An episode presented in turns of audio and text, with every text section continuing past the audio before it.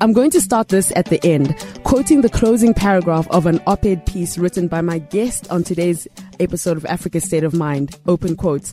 I'll tell them that on a bright summer night in St. Petersburg, our Super Eagles gave so much more heart than our government, country or world has displayed in years. And to me, that will always be something to be proud of, because if there's anything this world desperately needs more of at this time in our history, it's human beings with a little more heart. So, close quote. The last 10 years have been a sort of renaissance for Africa, where internally we've seen a shift in terms of mindset, especially young Africans, but globally too, the world has realized that they need Africa. Arguably, music and popular culture has led this entire revolution, and Nigeria undoubtedly has been a leader in this field. My guest on today's episode of Africa State of Mind, Banky W, is right in the middle of this. If he isn't reshaping the music industry with his music and winning awards and just pathing new ways for people, and also being credited for actually signing people like Wizkid to his label, he's featuring on high-grossing movies like The Wedding Party. If he isn't one of the most followed people on social media in Africa, he's hosting stages around the world like One Africa Fest. If he isn't cooking, and pretty well because I tasted it at Chin's birthday party, he's writing well thought out pieces. If he isn't invited to do a reading at Jay Z's launch for the 4444, he's hosting President Macron at the Shrine in Nigeria. And to think this all started when he dared to pack his bags and move back to Nigeria way before it was popular. And it seems that there's no stopping him at all. He is the definition of changing the African narrative. Ladies and gentlemen, please welcome Olubankole Wellington, aka Mr. Banky W. He didn't just come to sound register, he came to play. Banky! Wow, Leslie, I should take you when I'm going for shows. I'm telling you, I'll be like the hype person.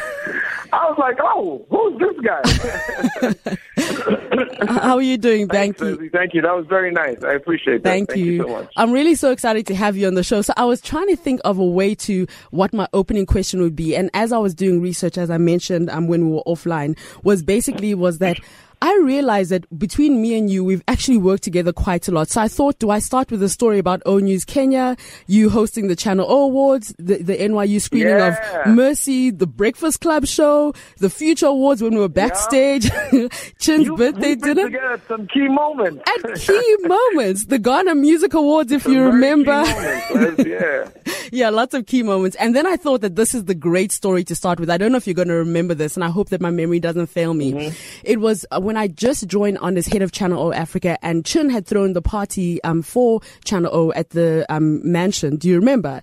And afterwards, because I think that this introduces your one of your aliases, Mr. Lagos Party, very well. So anyway, after this party, we went to an after party, so to speak. And then I remember now you remember. You said specifically to me, it was you, it was Lynx, it was Obi, it was Chin, and then you said to me, Leslie, so you're not going to let me make your Hennessy? I said, what? And Chin is you're not going to let me what? Mix your drink. Do you remember? And I was like, no, Banky. Then you said, just one. You have to taste one drink that I'll mix. Just one. And I was like, okay. I remember this. Yeah. I'm like, enter Mr. Lagos Party. Banky, welcome to Africa's State of Mind. Thank you so much for joining. Thank you so much for having me, man. You just took me back. That was a good day. That was a good day. It was a really good day. Now I tend to be the bartender when I'm amongst friends. Yeah, and I'm not a drinker. I'm the guy that wants everybody to be good. Yeah. I'm the caretaker and the bartender. Yeah, you make sure everybody's happy, which is all good. Now, Banky, now before you became all of these incredible things that you are, and everything, you had quite a few interesting jobs. I think one of them was selling knives or something like that. Talk to us about some of your more humble beginnings. Oh, man. I've had a very interesting work career. My first job was in McDonald's. I was working the grill in McDonald's. After that, I kind of bounced around a bit, did a lot of retail, clothing stores. At one point, I was a knife salesman. And you had to kind of call people and make these pitches to sell these really expensive knives. But I didn't last very long because I didn't think that the knives were... Like, that's where I decided that I would only sell things that I believe in, because I thought the knives were too expensive, and somebody bought like the most expensive set, and I couldn't sleep at night. I was like, oh man, this is terrible. Yeah. So I quit my job. I never went back. Now, also just, I mean, with all of that, you know, I if I'm not mistaken, I think that your parents were very much like typical African parents, where they were not trying to have you go into the creative field. It was not, you know, and you had to kind of make a barter of sorts in order to do that. Yeah. You know, my parents, and I tell young people now because, you know, I know that the mindset amongst parents towards like entertainment and art has changed. Whereas back in the day, if you told your parents you were into music or, you know, fashion or anything like that, they would think that you were crazy because you had to be an engineer or, you know, a lawyer or a doctor or something like that. So, you know, that's from the time that I come from. And I tell kids all the time, it's really from a place of love and concern because they just want to make sure their kids are okay. And to them, engineering and things like that represent that safety. So, you know, back in the day, my parents were a little nervous about me kind of quitting my job and coming into the music business. Mm. But to their credit, they gave me their blessing eventually after a lot of conversations. And, you know, they couldn't be happier today, and I couldn't be either. And I love them. You know, they've been awesome. They've been a great support system. It's always awesome how in retrospect we can just see that our parents always had our best interest at heart, you know? It's like it's always retrospect. Yeah, I know. I think it's the older you get, you start to think more like them. Exactly. Now, Banky, another thing, you know, that I did want to, you know, kind of get into in terms of your backstory. When you decided to move back to Nigeria, you know, because you were in Yankee, you know, let me just use, you were in Yankee and most people. You turned it into a Nigerian program, Leslie? I'm telling you. And, you know, and obviously for most people, the whole idea was to stay in Yankee or to go there or whatever the case may be. You know what I mean? And you're like a passport holding member of the States and everything. What was the decision, especially back then? What was it that made you decide that you wanted to go back to Nigeria to start out your music career? What was the trigger? You know, for me, it was, you know, I was in the States. I had graduated. I was working in the engineering field, you know, and my job was good. But I had started kind of releasing music while I was in university. And that was growing and growing. And then at some point I started kind of, you know, I started off making just, if you want to call it a Yankee R&B music. And then at some point I came into people like LD and Two-Face, you know, who were performing and doing things in the States. And, you know, we would link up and I would either open for them or, you know, I just started listening to more of the music. And I just felt that this is what I had been missing all along. Like this was like this was me. This is where I was supposed to be. This was my calling. Like I was supposed to be part of this group of people. Like I wasn't in the right place, you know? And, so I just felt like I wanted to be part of the scene back home. And then the music made its way into Nigeria to the point where I actually had my first major radio interview on the phone. I was still working in school and a radio station, from Nigeria called me to have that interview. Say, oh, we're playing your music. And so that just kept tugging at my heart. And you know, the thing about destiny is like, until you find your passion and your purpose and your destiny, you'll never really be satisfied. You'll never be happy.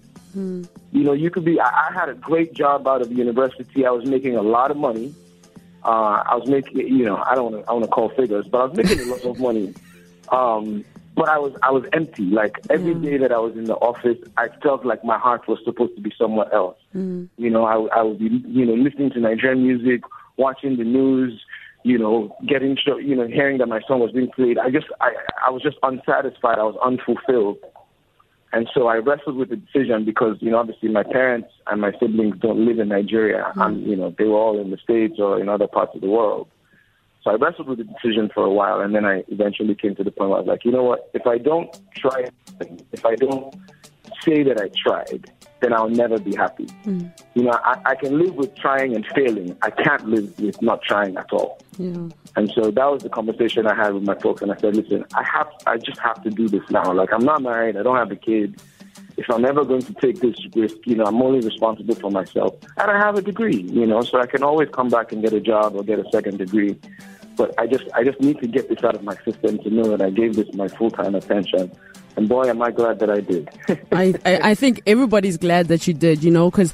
I was trying to, because, you know, honestly, what I think about you the most, you know, just as you were speaking, I feel that you're the kind of person who in the entertainment industry as a whole in Nigeria and to some degree around the continent, you're the person who always supports people as they come in. Like you know, there are very few people who have like the purest intentions, let me say, in life in general, but what my encounters with you have been, and I think why people tend to want to work with you and everybody has these long stories about Banky, is because you literally are in it to support everybody else, and you have this mentality that as other people grow, you know what I mean, like it's like a benefit. So I think that's something that absolutely plays. I mean, is that something that you learned as a child? Because I know that you've got like a praying mom. I remember when she sent you a prayer while we were in Kenya. I was like, what are you doing? He said, I'm reading a prayer. If she is nothing else, she is a prayer warrior. Yeah. Okay. I think that it's, I think it's a combination. You know, I think, yes, you know, parents have the utmost responsibility, especially in the beginning, to set their children on the right path. So, you know, I've always found it funny when people, you know, kind of point to the musicians or whatever, or the actors or whoever in society first. The that responsibility falls on the parents first. Like, your parents are your first role model. So it's the things that they instill in you that you grow from and you hopefully keep even as you grow older. Mm. So first it was the parents. And then I think it's also just a combination of life experiences shaping who you are and your mindset and your mentality and just the decisions you make for yourself. Mm. You know, the kind of person that you decide that you want to be. And so for me, I've always kind of, you know, sayings like we rise by lifting others. Like, I really believe those things. You know, I feel like God put me in the platform to be able to open that platform out to other people, to have other people kind of launch off and do what they want to do. And so for me, as soon as my dream started to come true, like, this was always part of the plan to, you know, help artists and producers, and you pretty much, I have a theory that I try to make work in my life, which is that wherever I am and whoever I work with, they should be better off after we're done working together. I like that. You know, because I feel like that to me is like, success and greatness is not just about what you get, but it's also about what you give. I love that. And so if you can give to others or give back to your community or give back to your country, those are the things that I'm essentially obsessed with. Yeah, sure. I really like that. And, you know, just, I mean, one of the successes that you've had in the music industry, which again is testament to you really pushing other people and supporting other people around you, was around EME. And I think that the story of EME has been told so many times. I think you guys are the most Googleable label in Africa. So we won't go into that. But I did want to go into two things around EME. The first thing about the fact, which I think is really powerful, the fact that EME was formed off a friendship. So your best friend Tunde is your business partner, and his older brother Shegun. Sorry, let me speak in my Nigerian accent, or Shegun. And then Shegun. and then also, you know, I think it was last year where there was a shift with regards to what the business structure was going to be around EME. So if you could please tackle both of those. Yeah. Okay, so EME was started back when I was in my third year of university. I think this was like 2002, 2003, and Tunde was in university as well. So we started at that point. And the plan was always to start as a record label and then branch off into other kinds of businesses, and which is why we called it Empire Made Entertainment, because the plan was to build an empire, and also an empire that other people could launch off and do their thing as well. So we started as a label, and that label was in existence in Nigeria from about 2008 to 2017. And then we started getting into other lines of business. We kind of had a shift in focus for a few reasons. We just, over the years, like, our focus changed, our revenue model changed, and, you know, we felt like we'd done what we were going to do in the record label business, at least for now. You know, and Wiz is one success story, but quite a few people that are working in the business now got their launch off of the EME platform. Yeah. You know, the Wizkid, the Scales, DJ Exclusive, even the managers behind the scenes like Osage, you know, Anwell was once a PA in EME, and now he's like a photographer. So, you know, we're grateful that as a label, a lot of people launched off into their careers, and we were able to be instrumental or used by God, really, is how I feel, in setting up multiple careers and in the successes that we did have. But then with time, we noticed that we had a major impact in other areas. So in the field of media and in a lot of the corporate clients that we worked with, we found out that we started getting involved in their marketing campaigns and their advertising campaigns and in, you know, just the launch of their products, you know, producing their events and things of that nature. And that started to be like what the business model was focused on and what was really bringing in the revenue. And so we made the decision that, you know, we did the label thing for almost 10 years and it was great. You know, we had some wins and, you know, we took our lumps, but we did good by and large. But I think that, you know, it's kind of, you know what I like to use? I like to use the story of Jay Z with Roc-Nation with Jay Z with Rockefeller becoming Jay Z with Roc-Nation. You know, it's like you start off as a label, kind of like a crew, you know, and then you become a company, and then you realize that, you know what, there's so much more that this company should be doing as opposed to just focusing on what's my next hit single. So we still have the business of talent management, but now we're not just limited to musicians. Now we work with actors, we work with OAPs and personalities, people like Ebuka, my wife, Tools. Your wife, says again, oh. Yeah, my wife, hello. In case I didn't say that clear enough. Yeah. But now, you know, we feel like we're doing a lot more, and our impact is much further than we've had as a record label. As a media company, we're helping corporates. We have some of the biggest companies in Nigeria that we work for, and we do some very good work for, and we're proud of that. And at the end of the day, it's about impact, right? So it was never supposed to be just about hit songs. It was supposed to be about impact, and that's what we're doing. And I really love the fact, that you and Tunde and Shegun sat together, and you know, you just decided about diversifying the business that you do. Because I think it's even a great analogy when you look at economies around Africa as a whole. You know, one of the biggest issues is that we don't have enough diversification. So if you don't have enough diversification, you're going to get lost along the way. You're not going to, you'll get stuck in a moment. You know, so I think that's credit to you guys for that. And then I also thank you very much. I also wanted to get into something because there's always this thing that if you're, like if you're a ////, you know what I mean? Like rapper /actor/, it's always going to be like, and it's. I think I'm the definition of ///. Okay. You are Mr. Slasher. Let me give you another name. But now, let's talk a bit about, just with regards to The Wedding Party. That was one of my favorite movies. I think I literally watched it like... Oh, thank you. Yeah, I watched it like six times plus. Even the one theme about, are you a thief or a robber? It's like, what's the difference? That is how much I watched it.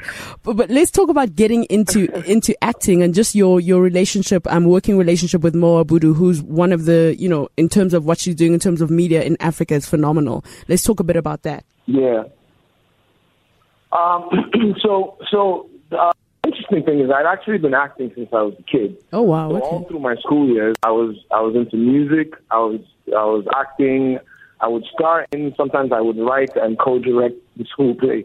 Excuse me, with my teacher.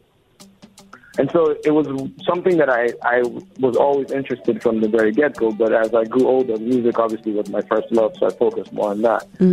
But over the years, some people don't realize that I had done MTV Sugar.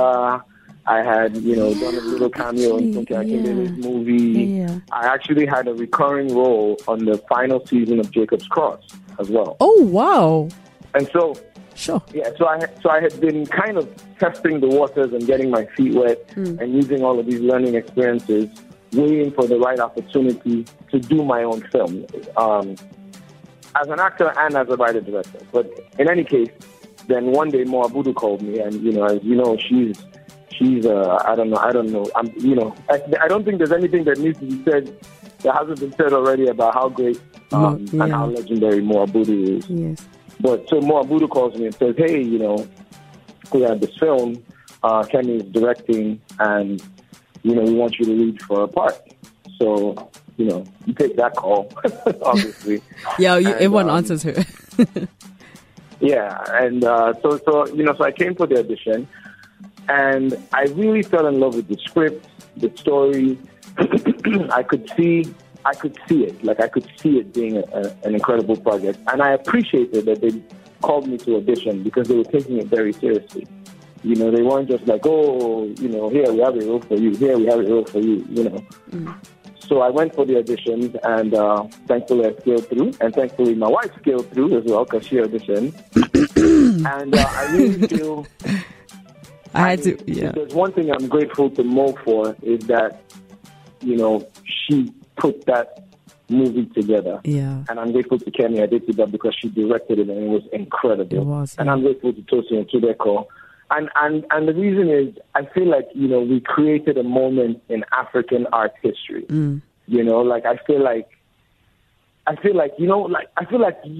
America, if you were part of the people that made like Sound of Music or something like that, like one of those movies that will be around forever, one of those stories that Nigerians from now till Kingdom Come will be proud of, hopefully. One of those movies that everybody just kind of fell in love with, and that I got to play a bit of a role in that, you know, something that I'm very grateful for in my career. I love that film.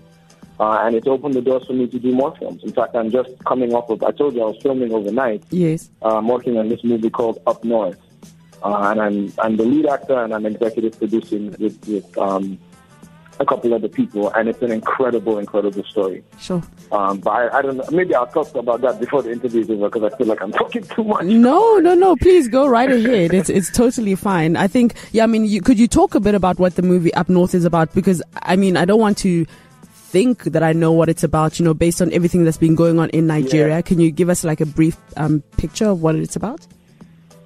Yeah, so Up North is it's directed by Super Eagles.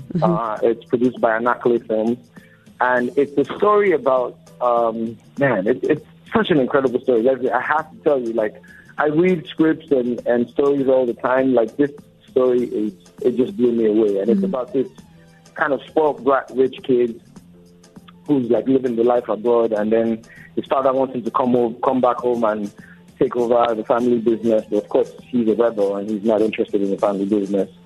And so the father cuts off his money and forces him back home. And in their clash, the father punishes him by sending him to do his NYSC, which is like the youth service in Nigeria. Yeah. And of course, he sends him to somewhere like remote that the boy has never even heard of, which is a state called Bauchi. Yeah.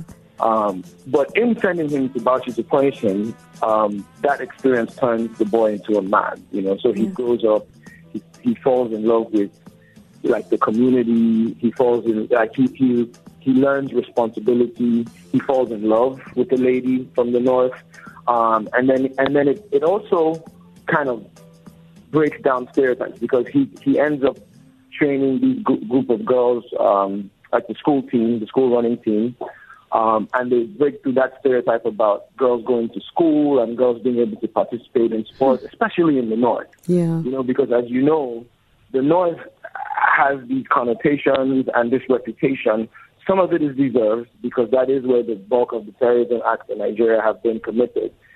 But also, they're as much a part of Nigeria as Lagos is, you know, and we don't realize, you know, it's excuse me, it's frustrating because we don't realize, like, we tend to look at the North as a different country, or, you know, we've gotten so used to the bombings and all of that you forget that there are children there, you know, there are schools there, there are kids there are families there are stories there's beauty there's love, there's joy, there's peace, you know, and so this movie is very ambitious in the fact that it touches on all these things, and it also touches on the beauty of Nigeria. Because what people don't realize, you know, I mean, I think you're in South Africa still, no? Yes, I am at the moment, yes. Yeah, so people go to South Africa and to Kenya for these safari experiences to look at these exotic animals. And people fly in from all over the world and stay at these amazing resorts. And I've done that. I've been to the safari in Kenya. I've been to the Zabula Ranch outside of Johannesburg. I've been to these places, and they're beautiful. And it was so amazingly frustrating to me to know that we have these animals in Nigeria. Sure. I saw giraffes, the most beautiful, majestic creatures, in Bauchi. Wow. I saw them with my two eyes like this. I keep from, like, if you because even me, I'm doubting. I'm even doubting when you say you saw giraffes in Nigeria. Because when we were getting ready for the film, right, and we would send the crew there and they would send these pictures, I thought they were lying. I thought they were exaggerating, or maybe they were stock pictures from Yankari Game Reserve and Sumo Park 20 years ago, but it's not there anymore. Yeah. My sister, I went there, I saw it. I saw them with my eyes. I saw donkeys, I saw deer, I saw giraffes, I saw buffalo, I saw, and we only had a couple of days. So if I had more time, I probably would have seen, I don't know, everything, and it's so frustrating that all of this exists in Nigeria, but we just don't know, and we don't use it, and we don't showcase it, and so we're either known for music, which is fantastic, and art, and movies, which is great, but we could be known for tourism. We're unemployment is a huge problem in the country, but we have a massive tourism industry that's dormant, that's not doing anything. Yeah. And so this film, I know I've been talking for a while, but this film is about love between a man and a woman, love between a man and his family, love between a man and his community and his country, and about Nigeria, about the beauty and the struggle and the pain and just everything that Nigeria is. And I'm so proud that I'm part of it, and I'm so excited, and I can't wait for the world to see Up North. It's incredible. I actually can't wait to see it either. I mean, a lot of what you said, as you know, I think I've been to Nigeria half of my... my existence. Mm-hmm. But it's like, when you describe these other parts of Nigeria, like it's just things that also sound a little bit alien to me, and it's not celebrated mm-hmm. enough, so I just think it's mm-hmm. exciting that there's this whole new coming of age and everything, and hopefully through this film Up North and just through other things that are happening in Nigeria, and I feel with Africa as a whole, that our stories will be different, because when we tell our own stories, we dictate how people are going to see us. So I think that it's really powerful. Exactly. Yeah. Exactly. Now, like, that's why I love The Wedding Party movie, because it's our story, it's our culture, it's how we do things. Everybody has an aunt or a mom like Adesua. Everybody, mom, yes. Character. Everybody has, these are stories that we live every day, and these things are happening to us. And when we are able to capture them in the right way, then the world can really see us for what we should be seen as. Definitely.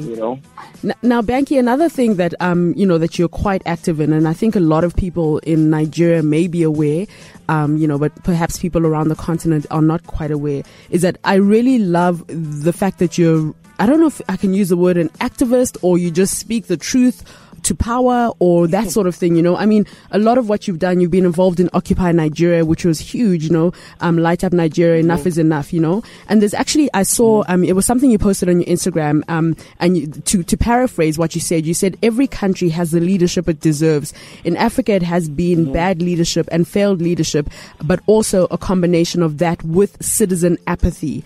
If all of us show up to vote, we will greatly outnumber the ones that are corrupt. Let's talk about the upcoming elections in Nigeria. Let's talk about, why you feel it's important to even just get people to actually register, and this whole idea about voting and registering, from a Nigerian context and from Africa as a whole. Yes. So I know some people like to use the word activist. I like to use the word, I'm just a concerned citizen with a platform. Okay. I'm just a concerned citizen and I have a platform. And if I can use that platform to shift the needle and be part of the progress that I want to see, then that's what I'm going to do. Mm-hmm. And so, what I said, and you paraphrased it excellently, excuse me, is that Africa is a problem of failed leadership, but of citizen apathy. And for many years, I kind of focused so much on the failed leadership, right? So, Occupy Nigeria, enough is enough. Light Up Nigeria, these were movements that were trying to kind of stir the pot and make noise and shed light on issues that we have with bad governance and failed leadership or corrupt leadership or things just not getting done because the government wasn't doing them. And then, election season started rolling around again, and I had to sit down with myself, and I said, maybe I've been talking to the wrong people all of these years. Mm. Maybe I shouldn't have been focusing so much on the government. Maybe I should have been focusing on the people. Because the truth is, the power is with the people. But until the people come together and the people realize that and the people decide to harness that power, then anybody can steal it and use it for whatever selfish purpose that it is. Mm-hmm. So in Nigeria, we have a problem. Many of our problems directly impact young people, right? Many of them, like young people are starving of opportunity, the educational system is run down, security, and it's not just terrorism, it's now the police force, that some bad elements in the SARS arm of the police are beating and killing and extorting our young people. And all of these things are facing young people, but young people seem to be content with sitting down and just pointing out the problems on social media. Now, social media is a very powerful tool, but it's not the only tool. In fact, it's just one step of the process. You actually have to come out and be part of the process. And that's what I'm trying to do, is to get young people to realize that with the numbers that we have, we can influence policy. We can make them accountable to the offices that they hold. We can, but only if we take advantage of the numbers. And so if all of us sit down and nobody goes to register to vote, then they have no concern because they are not concerned about losing their jobs to your votes. They're not concerned, they're not even part of the conversation. They have no need to address you in any way, shape, or form or address any of the issues that affect you.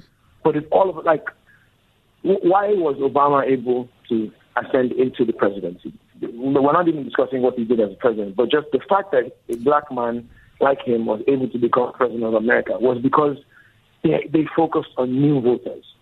You need new voters in the system, voters who are not tainted by corruption, voters who are not going to sell their vote for 5K and a bag of rice, voters who are, there's no...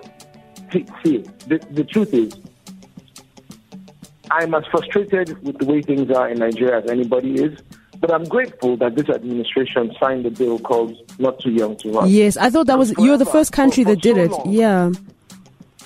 Yes, and for so long in Nigeria, you had to be basically already an old man to run for president. Yeah. Or to run for most electable offices. You basically had to be really old. And it's so counterproductive because you need somebody who's young, who knows about technology, who knows about what's going on in the world and who can react dynamically.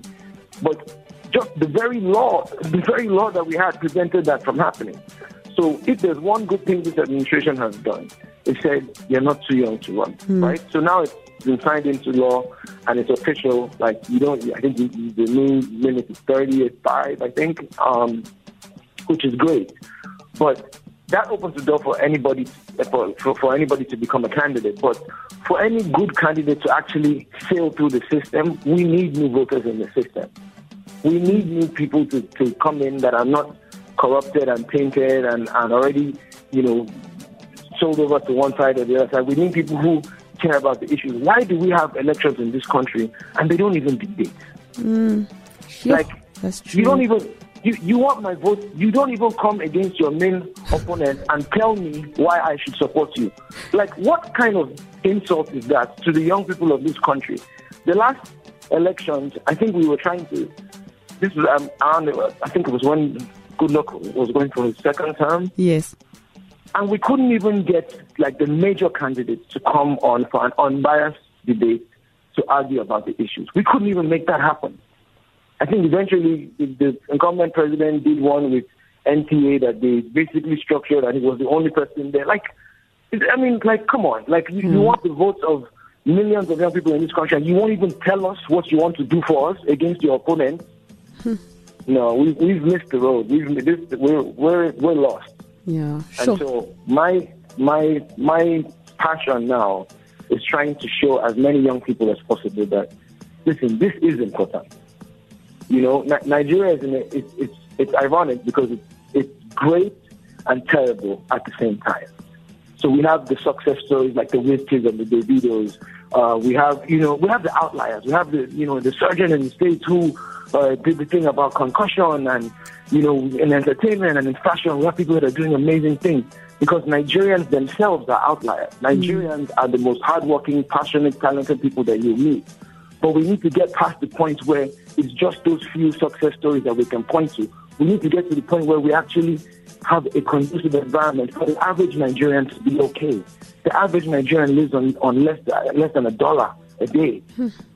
That's like, until we get the country to that place, we're not doing good. We're not doing good. We have the most children out of school in the world. In the world, we have the most children out of school. That's crazy. And yet our government, year after year, spends the majority of their budget on recurrent expenditure, on running the government. And we were doing that when oil prices were sky high, which was pretty much the only, at the time, the only source of income that we had as a country. And now the prices have crashed. Like, there's no way forward. Mm. And so young people need to be, I'm hoping and praying that young people get frustrated enough that we come back to the table. Mm. Even if you don't know who you're going to vote for, just register to vote first. Yeah, exactly. And then let's sit down together and decide. And let's say, you know what, we have 20 million new voters in the system. Now, if you want these 20 million votes, tell us what you're going to do so that we can hold you accountable for that. Sure. So that's I get really passionate when I'm talking about No, I think it's incredible. But you know, what's quite interesting is that we've actually seen a shift a lot in the continent with all the work that we've been doing, where a lot of young people have decided that in order to take Africa forward, it just seems, I don't even know if everybody's aware that, you know, what you're passionate about and what you're doing, people around the continent are all feeling the same way. We're like, Africa is in the best and the worst of times at the same time. We need a change. We need this. And it's the young people, you know, that are going to make that change. I think I heard a stat that we're the youngest continent in the world. That's number one. And by 2050, I think every fifth person, if I'm not mistaken, is going to be an African, which means whatever happens here impacts the world. So we, like, at this point in history, have to play a very serious role, you know, and take it seriously and be passionate about the decisions that are made, because, you know, because from now onwards, every decision that is made in Africa impacts the rest of the world. That is the bottom line. Absolutely. You know? Absolutely. Because you know what, people, like, having human resources the way that Africa has them can be a gift or a curse. Because if there's opportunity, if there's, you know, if you're harnessing that human resource, if those young people have jobs and opportunities to be entrepreneurs, and, you know, if you have all of that, then it's a gift, right? Because that's why America is so great, because they have so many people. Yeah. And so many people are working. China, so many people are working. But if you do not have opportunity for those people, then you are playing with fire. You're playing with a time bomb. And that's why it's so easy for your Boko Harams and terrorist groups to cultivate people. Because at the end of the day, survival is a basic human instinct. People just want to survive. They want to live. They want to eat. They want to feed their family. And if a man or a woman is unable to survive or to eat or to feed his or her family, then the next person that gives them food becomes God to them. Yeah. And so if Boko Haram is somebody who wants to use terrorism to destabilize the country comes along and he feeds you and takes care of your family, you put a gun in his hand, he will kill whoever you tell him to kill because you've given him food. So how about we just focus on that? How about we just focus on making it okay for as many people in this country to survive and thrive as possible? Sure. Oh, I like that. I'm not even going to add anything to that, because I think that you've said, I mean, you know, what is so, like, what you've said is so pertinent. You know, at Banky, you know, I think you're a nice guy, and generally I support things that you do. Generally, I'm happy for you. But, you know, I don't have a jealous... You say generally what? Generally, I support things that you do, and I'm like, yay, Banky's winning. But I didn't realize I had a jealous streak until I saw one funny poster of you meeting with President Macron. I was like, what? I literally was like, I'm like, why is this not happening? And I'm not even kidding. Like, I literally was telling people, I'm like, am I the only person who has not met this guy? Like, what is happening? But talk to us about just that whole interaction with President Macron and how all that happened, and what the aim of his trip was, and what your role was while he was in Nigeria. Yeah, so I had the, as you rightly said, I had the very high honor of hosting President Macron at the Shrine, the New Africa Shrine in Lagos, and for me, that's like a life highlight, you know what I mean? That's not something that I take for granted. It was definitely an honor and a pleasure And, you know, I felt very blessed, you know, by God, and thankful to the Trace family and everybody, Olivier and everybody for giving me that opportunity. And for me, it was a very inspiring experience because, number one, where we did it, right? So the New Africa Shrine, for people who don't know, was built in honor of Fela, arguably our greatest musician in Nigerian history. But Fela stood for so much. Fela stood for, he was like a voice for the voiceless in the struggle against oppression and bad governance, right? And so the shrine, actually in its history, has been attacked by the government of Nigeria. You know, they've tried to bring it down. You know, this is the third one, I think. So it has a long history of culture and politics and just, you know, that struggle for the average Nigerian, like we talked about earlier. And that the president of France would come to Nigeria and come to Shrine. Yep. Like, people in Nigeria could tell you that that's like the marijuana headquarters. Yeah. You know what I mean? Like, the Shrine represents so much. It represents, like, freedom and liberation and the struggle against oppression. And, you know, so it's like that he would come there was iconic and incredible. And that I was able to host it, for me, was incredibly inspiring. It was also inspiring because of what President Macron himself stands for. I mean, this guy's 40 years old and he's the president of France. He's the youngest president in France's history. You know, he himself, he's a disruptive force in a different way, just but the same kind of disruption that Fela was and that the Shrine is and that some of us are trying to be. It's like, he represents that. He represents that breaking traditional rules. He represents that young person saying that, you know what, why does this thing always have to be like this? Yeah. He represents that kind of rebelling against the establishment and saying, you know what, we need a new way. And so for me, it was personally very inspiring. And I hope that it was inspiring for the young people in Nigeria to see and say, you know what, this guy is not that much older and not that much different than you and I, but look at what he's done with his life and what can we do with ours? Yeah. You know, so it was a great day. It was a great night. It was a celebration of African culture. They're doing this season 2020 thing in France in 2020 where they're going to have like an African celebration and kind of just celebrate the relationship and the ties between France and Africa, which are very, very strong. I mean, if you just look at their football team, I know. See, Africa's going to win at the World Cup, you know. So exactly. Yeah, so I think it's a beautiful thing. I think it's great for France because it will help them to see us in the new light, and it's great for Africa as well for us to be able to showcase again what we're about and the positive things that we want people to know about us as a continent in a place like France. Most definitely. Now, Banky, I just have 4 more questions for you, and then, you know, and then I'll let you go on and do your thing. So the one question is, you know, you've had, I mean, you know, we've not really gone into the details of your career because I think, like I said, EME and you as well, you're one of the most, almost like if you type in your name, so many things come up. So people know your story, you know. I think it was earlier on this year where people found out about your struggle with a rare form of skin cancer and how you overcame that. If you can just talk to us a bit about that from the perspective of, I don't know how to put this, from the perspective of the fact that no matter what you were going on in, you know, in terms of your health, you just always, I don't know, Banky, like you just always kept on. I think that's why people were so surprised when the, you know, when it came out, everyone was like, what? Just talk to us about that fight against cancer, you know, if you care to. Yeah. So last year I had my 3rd surgery, on cancer. I have this cancerous tumor that grew in my right shoulder. And the first instance was almost 10 years ago, and then it came a couple of years later. And then I was good for many years. And then, ironically, last year when it came back, I was preparing for my wedding. So, you know, we'd gone to the States for like a summer holiday, and towards the end of it, I just noticed that it had come back, so I went to get checked, and you know my fears were realized.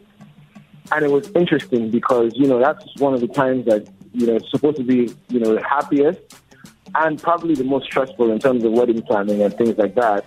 But it now kind of took on a whole new dimension with having to go back to surgery and treatment and just being out of the mix again and kind of struggling with that. But you know, first of all, I just thank God because I think that he's the reason that I'm still alive and well, and that he you know, I don't think these things, you know, these things teach you not to take life for granted, not to take your health for granted, not that you get to live and breathe each day for granted, because it's a gift, man. This life is a gift, and you never really know when your time is going to be up. God forbid, I feel like I still have another 40 years to go, you know, but amen. But it reminds you not to take life for granted. And so I appreciate that I even had the fund. I mean, I'm part of this trust fund now called the Pink Oak Trust Fund in Nigeria, and all we try to do is raise as much money to pay for people's bills, for people who do have cancer, because it's an expensive, cancer surgery is expensive, you know, treatment, chemo, pills, whatever it is that you need to go through, it's an expensive thing. Anyway, so the surgery came and I did that, and thankfully I'm in the clear now, and by the grace of God, I'll be in the clear forever in Jesus' name. Amen. And you know that, and that's what it is. And the reason I shared it, because I remember at the time when I had the discussion with my wife and my family, you know, one or two members of my family were like, you know, maybe you should, you know, this is one of the things that you want to keep private. And I said no, and the reason I said that is because I believe that sometimes God puts you through things to show other people that it is possible to make it out. Sometimes he needs to use people as an example. To say, you know what, if this guy can face this thing and come out on the other side and still be fine and still go on, kick on and do great things, then you can do it too. Sure. And I said, you know, what good is it if I go through all of this and I learn all of these lessons about not taking life for granted and appreciating it and believing that no matter what I go through, I can survive and thrive and I can come out the other side and be strong and live a great, healthy, fantastic life. If I just learn these lessons for myself and I don't share those lessons with somebody else, because somebody else is going to face the same scenario, and maybe they just need to know that it's possible to be okay, that it's not a death sentence, that whatever bad scenario you find yourself in, you can make it out. And as long as you're alive, as long as you're breathing, it's another day to keep doing great things. Yeah, and so I had a conversation with them, and you know, they gave me their blessing, and then I shared the story.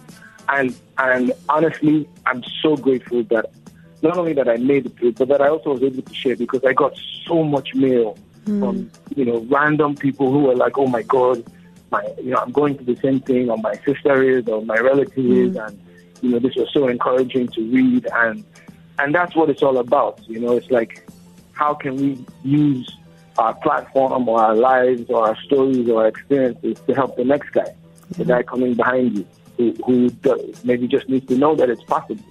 Sure. And I guess that's what life is really about. Hey, it's never about us. It's about the person who's watching us, the person, you know, it's about people in general. That's what life is, you know? Yeah, God blesses you to be a blessing. Yeah.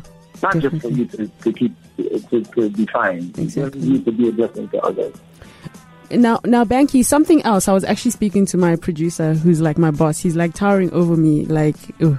Anyway, I said, yo, you know, Banky got his wife. He slid into her DM. He's like, I said, the guy slid into her DM. So all things are possible. All things are possible.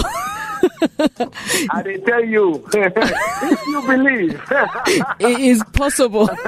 But now, Banky, I remember. Don't believe it and slide in, my brother. Shoot your shot.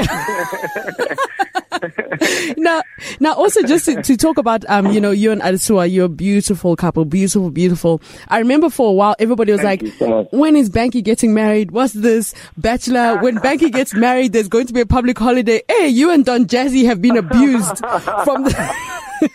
You know, what was it about Adesua that was where you knew? Because it seemed relatively quick, but what was it about her that you were like, okay, this is what it is? And also, talk to us about the importance of healthy marriages versus a beautiful wedding.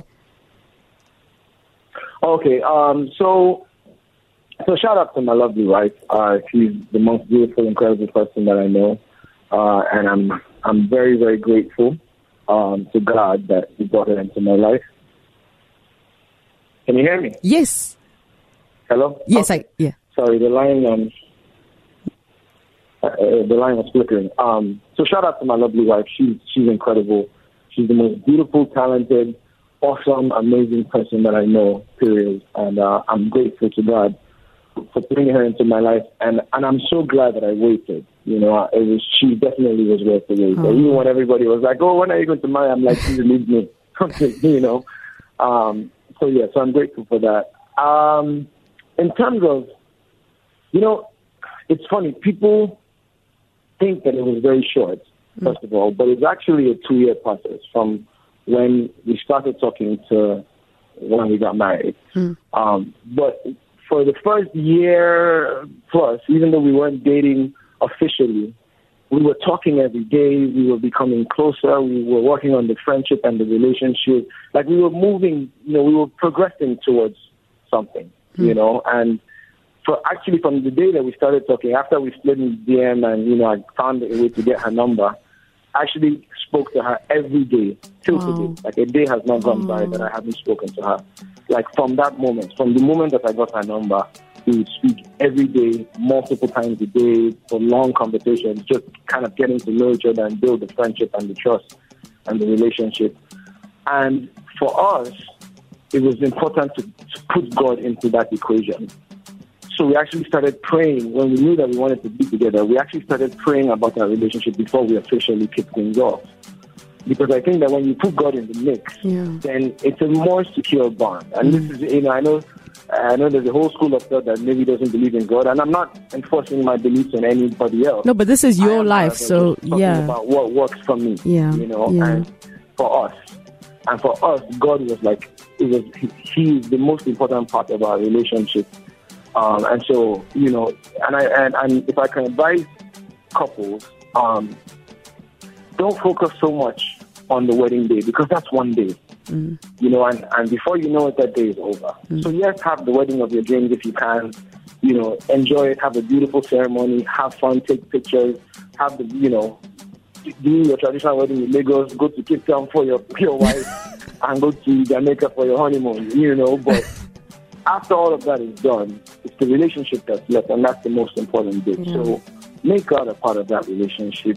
You know, counseling is so important. Like, there were so many things that we worked through in, like, months of counseling, and I have to thank Pastor Tony and our church, this present house, because they arranged for us to do it. And it was so, so helpful, because those are the tools that we draw on today. Because, listen...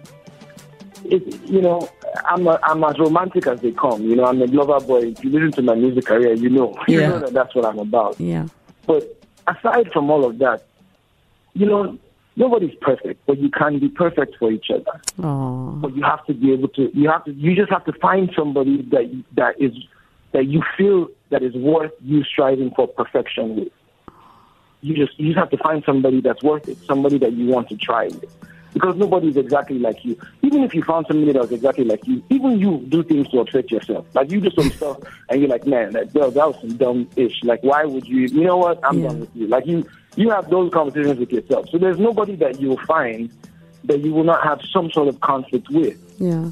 But you just need to find the person that you are willing to try. You are willing to try to work on the relationship, try to work and build that life together. And I'm so grateful that I found my wife. And by the grace of God, never let me go. Oh, I love that. This is like, people are like making notes now, because your wife is fine, or seriously. Everyone is like, my wife is fine. Hey. Kai, fresh like today's bread. Are they mad? No, Banky, if you can tell us, you know, for you spend a lot of time winning. Your life is like a big win, you know. How do you deal with failure? Say it again. Sorry, I didn't hear you. I said your life is pretty much a big win in general, but how do you deal with failure? I think that, you know, here's the thing about failure. It's only failure if you give up. And it's only failure if you stop trying. It's only... falling down in life, right? Falling down is inevitable, but getting back up is completely optional. Sure. And so for me, you know, as good as things look now, there's been years of struggle and trial. There's been years where I've come close to giving up. There's been times where, you know, you hit rock bottom, like you completely hit rock bottom and you're depressed and you feel like you can't go on. But it's in those moments, those are the moments really that separate the people that become successful and the people that just give up. You know, one of those sayings that you hear all the time, but I love because they're completely true, is that the graveyard is the richest place on earth. Because So many people die with their dreams and aspirations and ideas that could have changed the world or changed lives, or, you know, so many people die with those dreams. And that it's so unfortunate because, you know, that's, you know, listen, I don't know how much, I think we spent so much time that we may need to have a whole other interview about this. But I just feel like my life has not been one big win. Mm. You know, my life has been a story of determination and a story of saying, you know what, I'm not going to give up on this thing. I remember when I moved back to Nigeria, I moved back Valentine's Day 2008. December 31st, 2008, going into January 1st, 2009, I was so, like, beat down and downtrodden because I had spent all year, I'd spent all of the money that I had saved from my job in engineering in the States. I had spent it on promo in Nigeria, video shoots, photo shoots, DJ, marketing, you know, all of these things to try and push the music. And I was dead broke. Right? Sure. I was dead broke, like, to the point that I was borrowing 5,000 naira from Shegun every Monday to put gas in one of his cars that he gave me to use, and to buy, you know, credit for my phone just to go out and try and hustle and push the music. Mm. And I was so broke, I was so frustrated, and I was at my wit's end because I